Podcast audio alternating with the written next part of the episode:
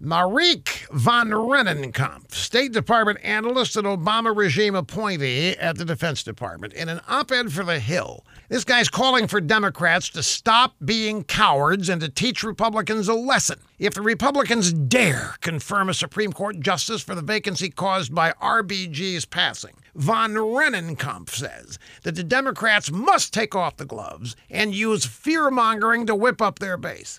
He says the Democrats must immediately impeach Trump again, this time on the pretext that Trump supposedly begged the CHICOM president to help with his reelection. The Democrats have to hold hearings. They have to flood the zone with anti Trump witnesses, he says.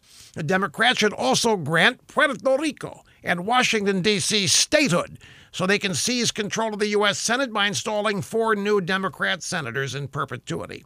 The Democrats should also give big blue states like California more political power than states like Wyoming, which contribute nothing to our economy, he says. And to top it off, the Democrats should stack the Supreme Court by adding seats. Now, think about this.